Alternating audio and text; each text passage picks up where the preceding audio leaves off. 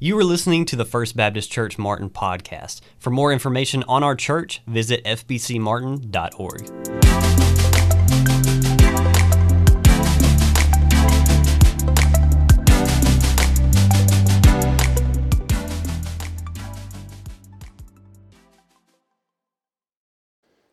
That is so true that wise men do still seek him but it is also true that it's not the wisdom of men that bring us to Christ, but rather it's the wisdom of God at work in our salvation. And if ever that were clear, it certainly is the case when you look at these wise men that we read about in Matthew chapter 2. I want to invite you to take your Bible and turn there with me this morning. Matthew chapter 2. And today we're going to continue looking at the fascinating story I believe it to be an extraordinary story of these wise men, men that we have heard about, men that we have read about in Scripture. We have seen them pictured in the Nativity. They are these mysterious characters that we find surrounding the, uh, the manger scene there, celebrating with others the birth of Christ.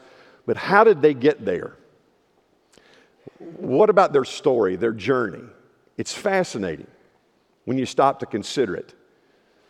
And Matthew records it for us here in the second chapter of his gospel. Would you stand with me in honor of our Lord in the reading of his word to us today?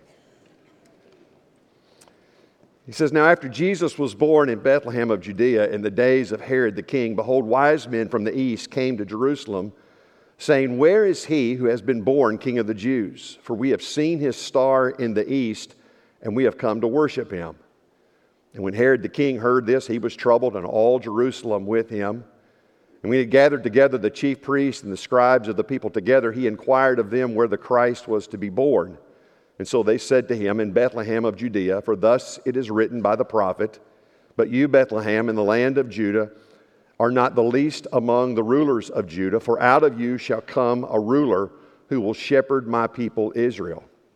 And then Herod, when he had secretly called the wise men, determined from them what time the star appeared, and he sent them to Bethlehem and said, Go search carefully for the young child, and when you have found him, bring back word to me that I may come and worship him also. And when they heard the king, they departed, and behold, the star which they had seen in the east went before them till it came and stood over where the young child was. And when they saw the star, they rejoiced with exceedingly great joy. When they had come into the house, they saw the young child with Mary, his mother, and they fell down and worshiped him. And when they had opened their treasures, they presented to him gifts gold, frankincense, and myrrh. And then, being divinely warned in a dream that they should not return to Herod, they departed for their own country another way. Lord, I pray again today you would open our eyes and help us to understand more of this great mystery surrounding these wise men, how they, how they found their way to Bethlehem, how you led them and guided them to the place where they would find the Christ, and their response to the Christ once they saw him. Lord, may we learn from this today. May you teach us today. And may we today together, not just in this gathering, but in our life, offer up to Christ worship that is worthy of his great name. For we ask it in the name that is above every name, the name of Jesus Christ our Lord. Amen. You may be seated. So, last week when we looked at these wise men, we talked about their journey to Bethlehem. And I shared with you that these men from the east who traveled there to Bethlehem, their story is nothing short of miraculous. And all through it, you can see the grace of God. You see, these men were probably Parthians who had come from the region somewhere around ancient Babylon. They were men educated in a variety of subjects. They studied a wide range of subjects, and thus they were given the name wise men. But they served as advisors to the king because the king would wish to draw from the wisdom acquired by these men and use it to his advantage as he ruled over the people. And so wise men are, are, often served as advisors to the kings, but of all the fields of study that they specialized in, there was one that stood out above all the rest, and it was the field of astrology. These men were stargazers. They were men who studied the zodiac. They looked up into the stars because they believed that in the stars you could tell much about life, that, that you could find the meaning of life in the stars. You could even tell the future and things that were going to happen in the future by looking into the stars.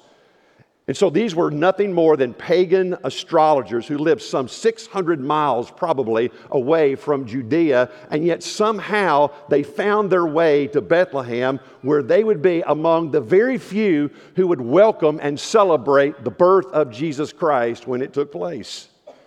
Now, how did they get there? I believe that you can trace their story back centuries before to a man by the name of Daniel who once lived in Babylon. Daniel was a Jew who had been exiled to Babylon along with his people. He was a young boy when he went into exile. And so he just, just sort of grew up there in Babylon. And he lived the biggest part of his life there in captivity with the rest of the Jews. And while Daniel was there, Daniel was a man who was devoted to the Lord his God.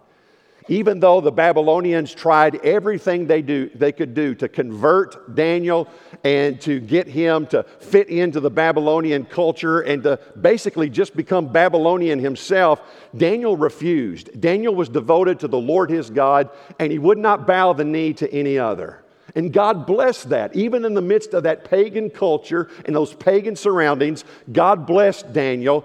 And in fact, through a series of events, God elevated Daniel in that land to a place where he became a very powerful and a very influential individual. In fact, the Bible tells us that Daniel was given the responsibility in Babylon by the king to serve as the chief administrator over the wise men.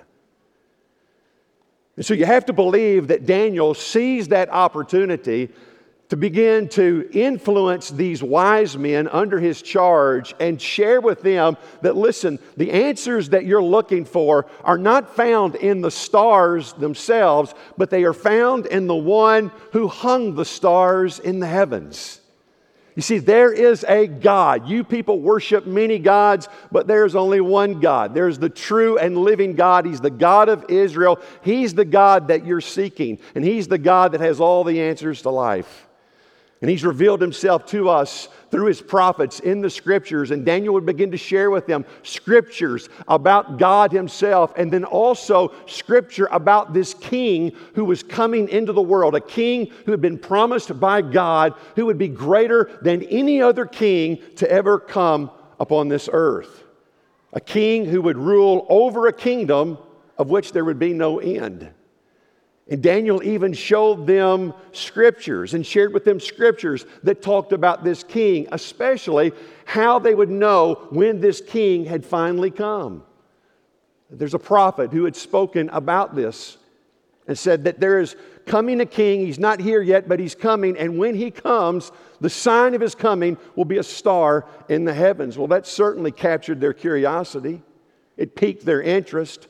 And they begin to study these things. And even though, even though those wise men that were under Daniel's authority had long since passed by the time of the birth of Christ, you have to believe that these things had been passed down in that culture among the wise men so that they had lived in anticipation of this coming king into the world.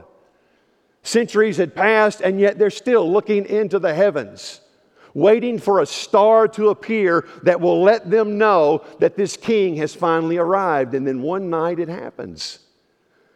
One night, these men look up into the heavens, and there is this brilliant light. The Bible describes it as a star. I believe it was far more than just any ordinary star. It was a star that stood out, a brilliant light that captured their attention. It was unlike anything that they had ever seen before. In fact, I believe, along with many others, that perhaps this may have been the Shekinah glory of God, God Himself revealing Himself in the heavens to these wise men because the star began to move. This light began to move from the east and began to take them on this journey 600 miles into Judea, where they find themselves eventually in Jerusalem standing before Herod the king. They begin to inquire of Herod, Where is this king that has come into the world? We have seen his star and we have followed it to this point. Where is he? And Herod doesn't have a clue what they're talking about. But he turns to the chief priests and the scribes of that day. He begins to inquire of them, ask them, What are these men talking about? Where is this, where is this star? Where is this king who is coming into the world? And they begin to share, yes, there is a king who is coming. The prophets have spoken about him. And what the prophets have said is that when the king arrives, he will come out of Bethlehem. Herod goes back to the wise men and said, It's in Bethlehem that this king is supposed to be born. And so, with that, the wise men leave, and suddenly the star, this light, appears to them again. And it takes them not just to Bethlehem, it takes them to the very place where the child is now staying with his mother. It's a house. And so this is probably at least weeks, months now have passed since the birth of Christ before these wise men finally show up in Bethlehem. And they've taken the child now into a house. And when the wise men get there, they walk into that house with all of this expectation and anticipation of what they are about to find. I mean, think about this. I mean, all the way on this journey, these men have been telling themselves, we're about to see a king who is greater than any other king who has come upon this earth. We are about to behold the king of all kings himself in the flesh. And they walk in this house, and what do they find? They find this child who is cradled in the arms not of a princess, but of a peasant girl. The Bible tells us that Mary and Joseph were so poor that after Christ was born, when they went to the temple to offer up a sacrifice, that they couldn't even afford a lamb to purchase, to offer as a sacrifice, that they had to offer up two turtle doves, which would have been the sacrifice for the very poor. They had nothing. And it was obvious. And then they look at the child, and the child is not wrapped in purple. He's not wrapped in garments of royalty. Instead, he's draped in the cloth of a common man. And there's no crowd that is gathered there to welcome this king. There's nobody there but family, no long line of nobles standing outside the door waiting to get in to greet and welcome this king. There's no military entourage, there's no military guards surrounding the house or the child protecting this king. All they find is this peasant girl and this child who looks like any ordinary child to the human eye. And yet the Bible says that when they looked upon him, they fell down at his feet and they began to worship him. There's no indication that they looked to, the, to one another and said, What kind of king is this? Instead, they bowed down before him and they worshiped him. And have you ever thought about that? Have you ever asked yourself the question, how is it that these men were able to see what much of the world that night was not able to see at all? How is it that this star appeared to them? And it seems like only to them. And they follow this star all the way to Bethlehem. How is it that they walk into this house and they see this ordinary child? And rather than walking out in disappointment, thinking, Who is this? Instead, they look at him and they behold him and they see him as the promised one, the King of glory, the King of all kings who has come into the world. There's only one explanation for this, folks.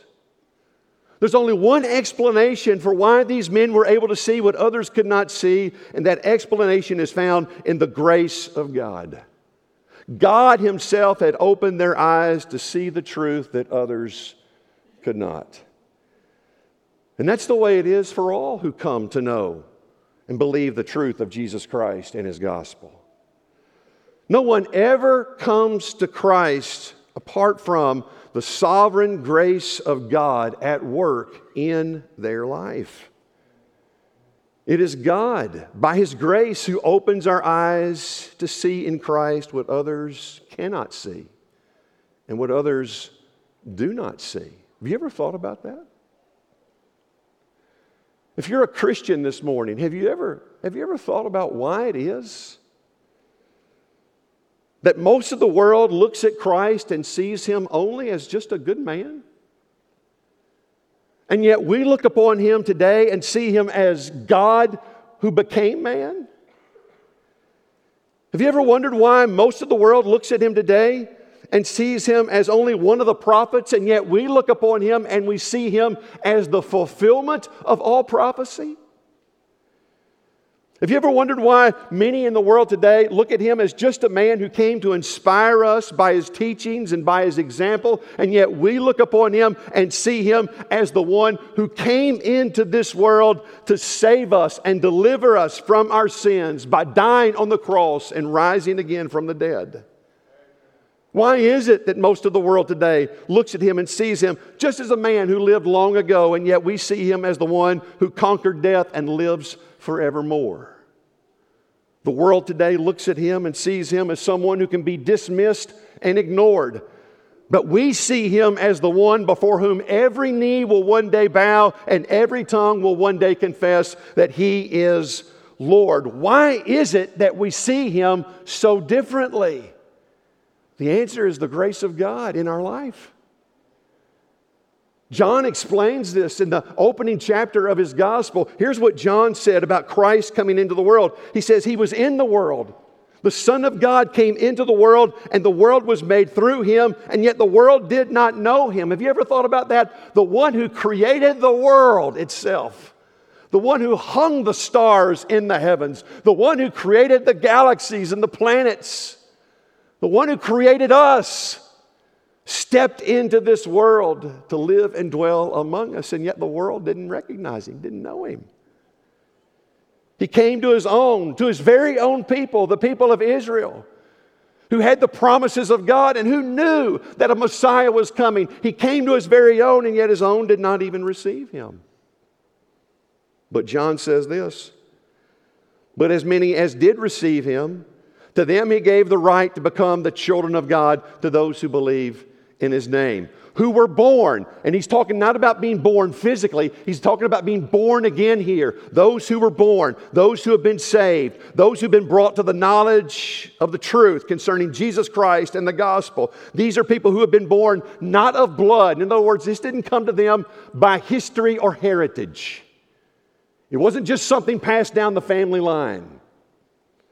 It did not come to them by the will of the flesh. It's not something that they worked up themselves. It's not something that they discovered on their own. Nor did it come to them, John says, by the will of men. In other words, it's not something that others could do for them or impose upon them. You know how John says this happens? How a person becomes born again, how a person becomes a child of God. He says it happens by God. God does this. And that's John's way of saying that our coming to the knowledge of the truth concerning Jesus Christ, which leads to salvation, is completely and totally the work of God. He's the one that must open our eyes to the truth. He's the one who must bring us to Christ. He's the one who must cause our hearts to respond in faith to the truth of Christ. He's the one who must make us, who are dead in our sins, to come alive again and to be born again in Christ. Yes, it's true that we have a responsibility to respond to the drawing of the Holy Spirit in our life, but without the grace of God, we would have nothing to respond to. The bottom line is this our salvation is not the result of something that we do or anything that we have done. It is completely and totally the work of God and the result of what He has done for us through Jesus Christ. And listen to me, when you come to realize that and understand that, that truth cannot help but fill your heart with wonder and move your heart to do what these wise men did when they found themselves before the Christ, and that is to fall at his feet and worship him. I said to you last week that if you're saved, just look back on your journey and marvel at the grace of God in your life, of how you came to faith in Christ. And yes, there's a lot of things that you may have had going for you, being born into a, a, Christian home, being raised in church. But let me tell you something don't presume upon that because I know a lot of people born into Christian families who've been raised up in church who are still as lost as they can be this morning who've never come to the knowledge of the truth of Jesus Christ. Why is it that you were able to see what others do not see? Why is it that your heart came alive when you heard the gospel and you believed on Jesus Christ for your salvation? It is nothing but the grace of God in your life. To God be the glory. And you and I should marvel at that and never lose the wonder of what God has done in our life to bring us to Jesus. These men came to him and they worshiped him. And then how did they worship him? The Bible says that they came presenting him with gifts. They offered him gifts. They laid gifts at his feet. And understand this that when Matthew says that they fell down and they worshiped him and then they presented him gifts, he's not saying that after they worshiped, they presented him gifts. The gifts were a part of their worship, it was an expression of their worship, it's a continuation of their worship. These gifts they presented to Christ were offerings of worship to the king. And what did they give him? They gave him gold. Gold, the one metal that does not tarnish, the symbol universally of wealth and value. Gold was the gift of kings. The Bible says that when the Queen of Sheba came to visit Solomon, she brought to Solomon, among other gifts, very much gold. Because she knew that to gain entry with the king, one may offer only a gift that is worthy of a king, and gold would be that gift. These men were Parthians. It was said in the Parthian culture that one could never gain audience with a king without bringing to him gold. And so they knew they were coming to see a king, a king greater than any other. They brought him gold. They didn't just bring gold, they also brought frankincense, a costly, beautiful smelling spice or incense that was used for the most special of occasions. In the Old Testament, Frankincense was stored in a special chamber in front of the temple and was often sprinkled on certain offerings as a symbol of the people's desire to be found acceptable and pleasing to the Lord. One of the early church fathers said about frankincense that it is the incense of deity. And then they brought to him myrrh. Myrrh was a perfume, not quite as expensive as frankincense, but it was still valuable and myrrh mixed with other spices was often used in the preparation of bodies for burial. And so you look at this and you see that each of these gifts, when presented to Christ, represented an understanding somehow of who it was they had come to worship. This too can only be explained by the grace of God, but they offer to him gold. To the king who is above all kings, they offer him frankincense. Because this is no ordinary man or child. This is God Himself who has come to live and dwell among us, and He's wrapped Himself in flesh and has entered into our world. They offered Him myrrh because He had come into this world not just to live, but specifically to die. To die for us, to die for our sins. And that He would do, and they would bury Him, but then He would rise again from the dead. Proving that everything the Scripture says about Him is absolutely true. The thing that we see when we look at these gifts is that uh, these wise men would have never even thought about coming before a king, especially this king, and not presenting him with gifts in humble recognition of who he is. And so I ask you a question this morning what about us? What about you? What have you brought today to offer to the King who is greater than all kings? Many of us have spent the last few weeks, some of us the last couple of days, running around frantically, trying to find something that we may purchase, that we might bring and give to someone who is special to us and that we love. To show them their value in our life, how much they mean to us. Some of you haven't lost much sleep over that, but some have worried yourself sick about making sure that you had, had done enough and had offered up a gift worthy of the person who would receive it so that they would know just how much they mean to you. But what about us in response to this king who we celebrate today, this king who has come into the world? What, what have you given to him? What are you offering to him as an expression of your love and gratitude for what he has done for you? The psalmist said in Psalm 116 and verse 12, What shall I render to the Lord for all of his benefits toward me? That's a great question. What, what could you possibly give a king like this? What could we offer to him that would be an offering worthy of who he is and all that he has done for us? Let me give you a couple of suggestions. And these are not my own, these come from Scripture. This is what the Scriptures say that we should offer up to our King. And this is not all that the Scripture says that we should offer him, but at least it gives us a start. You know what the Bible says? that we should offer up to our God and to our King our praise. We should offer up to Him our praise. Now, that sounds simple enough, but it's exactly what the Scriptures tell us. In Hebrews chapter 13 and verse 15, it says, Therefore, by Him, by Christ, let us continue to offer sacrifice of praise to God. That is the fruit of our lips, giving thanks to His name.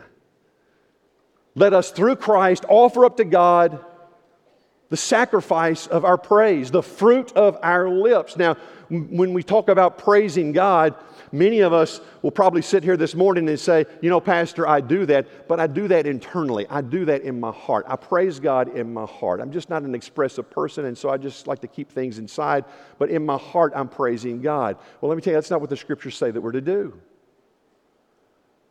The scripture says that the praise that belongs to our God is something that is to be let out. It is something that is to be expressed. It doesn't say, give him the fruit of our hearts. It says, give him the fruit of our lips, our praise. So, what is in our heart should be expressed outwardly and openly. You read the Psalms, the Psalms talk about singing our praises to God. Giving him praise through song. The Psalms even talk about shouting our praises to God. The Psalms talk about us speaking of God's praise and declaring His praise to other. In fact, even to all of the nations of the world, declaring the praises of our God. What the scripture tells us is that we, as people who know the King, who personally know the King, who are in relationship with the King, who've experienced all of the benefits and the blessings of the King, are to declare His praises outwardly and openly to all around us that they may hear and they may know about this king and what this king has done for us. Yes, we're to do that through song, but we're also to do that through sharing our stories of God's grace in our life with others in the world who have yet to come to know and experience the wonders and the glories of this king. You know, one of the greatest things I believe that you can do as an offering of worship to God and to Christ, our king, is to constantly be talking about him and sharing him, the good news of his coming into the world and what he has done for you, to be sharing that with others to tell others the story of your journey to the cross, of your journey to Christ, and how God, by His grace, has led you to the place where you have discovered that in Jesus Christ you have found the meaning of life, the King who is above all kings, who is alone worthy of our worship and our praise. We are to offer up to God our praise. Not just on Sunday but every day. Scripture also says that we are to offer up to God our life. In Romans chapter 12 and verse 1, Paul says, I beseech you, therefore, brethren, by the mercies of God. By the mercies of God. He's, he's saying, I, I, am, I am beseeching you, I am imploring you on the basis of what God has done for you in Christ by the mercies of God, that you present your bodies as a living sacrifice. Your bodies. Holy and acceptable to God, which is your reasonable service. A spiritual act of worship is what that means. Present to God your body. When, when Paul talks about presenting to God our body, he's talking about presenting to God the sum total of who we are, our entire being, our whole life is to be offered up to God as an offering of worship to Him, as a living sacrifice in response to the mercy and the grace that He has shown to us. You see, there, there, there, there are, are, are some people who think that, that Jesus Christ just wants the, the rest of our life after we've, after we've given ourselves to other things, just as long as we can fit Him in somewhere.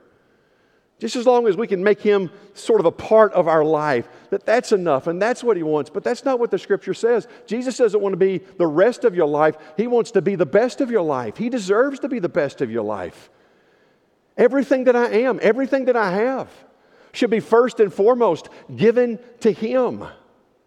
My service, my obedience, my life offered up to Christ as a living sacrifice in response to the grace of God that I have received in Jesus Christ, my Lord. There's so much that we could say about that. But I think it's summarized perhaps best in the words of a hymn that just happened to be probably some of the favorites, my, some of the favorite lyric that has ever been written by any writer of any hymn that I have ever sung growing up in church. I like all genres of music. Doesn't bother me so much of what we sing when we come to church as long as it's exalting Jesus, as long as it's about Christ and glorifying Him. I, I like some of the new stuff, but I'll tell you, I still hang my hat on a lot of the old stuff because that's what I grew up with, it's what I've known. Some of that stuff is just kind of stuck with me even after all of these years. And there's a song that I grew up singing in church as a boy that just has lingered with me. And the older I get, the more it means to me. It was written by a man by the name of Isaac Watts. Interestingly enough, Isaac Watts was, he was alive during the 1700s. So this hymn has been around for a long, long, long time. And one of the, one of the arguments when the new music started coming out in the church, one of the arguments uh, about uh, bringing the new music into the church is that people used to say, well, you know, the hymns, the, the men who wrote the hymns, they were writing about God, and the new music is more songs to God. But that's not the case always. When Isaac Watts wrote this hymn a long time ago, it was very personal to him. It's a hymn that he wrote to, to express to God the gratitude for all that God had done for him in Christ. And the name of the hymn is When I Survey the Wondrous Cross. Now, I want you to listen to the lyric of this song.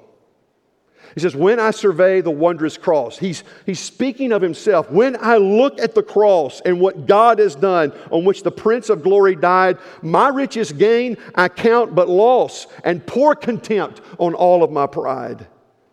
Forbid it, Lord, second stanza that I should boast, save in the death of Christ my God. All the vain things that charm me most, I sacrifice them to his blood.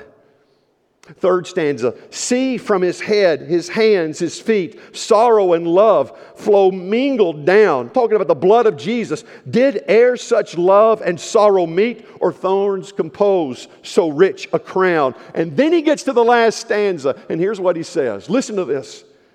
Were the whole realm of nature mine, that would be a present far too small. For love so amazing and so divine demands my soul, my life, my all. Amen and amen. That's exactly what Paul is talking about in Romans chapter 12, verse 1. And if you understand who Jesus Christ is and you understand what God did for you on the cross, by the mercies of God, I beseech you, brethren, to present your bodies as a living sacrifice to God every day, holy and acceptable. Giving God the best of who you are every day in response to all that He has done for you, because only that gift would be worthy of a king such as ours. Do you know Jesus Christ today as your Savior and Lord? Have you put your trust in Him for the forgiveness of sin? I want you to know this morning, in case you are confused at all, that if you are here today and you're lost, and you're wondering, where is the grace of God in my life? I'll tell you where it is. It's in the fact that you're sitting right here today on Christmas Eve to hear from this preacher that God so loved you enough that he gave his only begotten Son, that when Jesus Christ came into the world, he came to save sinners, of which I, by the way, am the worst. He lived the life that you and I could not live. He went to the cross and died the death that we all deserve. And then God raised him up from the dead so that through him we could have the forgiveness of sin, be reconciled to God, and have the hope and the promise of eternal life. And I know some of you have grown up in church and you've heard that your entire life, but don't you ever lose the wonder and the awe of that, that God loved you enough that he sacrificed his only son in order to save your wretched soul so that you would not perish, but that you could have everlasting life. And if you're wondering where the grace of God is, it's in that you've lived long enough to hear your, this preacher tell you that, and that you're sitting here today with an opportunity to put your faith and trust in Jesus Christ as the Savior and Lord of your life. And if you've never trusted Christ, I pray that today you will do just that. And for those of us who are saved, it's Christmas time. And may we not lose the wonder and the awe of Jesus Christ coming into the world to save us. And may we not lose the wonder and the awe of God's grace in our life that has brought us to the knowledge of that truth, where we would believe on Jesus Christ as our Savior and receive in Him the gift of everlasting life. We didn't just stumble on that, folks. God, by His grace, has opened our eyes to that, and He has rescued us from our sin. And so, praise be to God this morning for what He has done for us in Christ. Let's pray. If you were encouraged by today's sermon, leave us a rating and subscribe to the podcast. To learn more about First Baptist Church Martin, visit fbcmartin.org.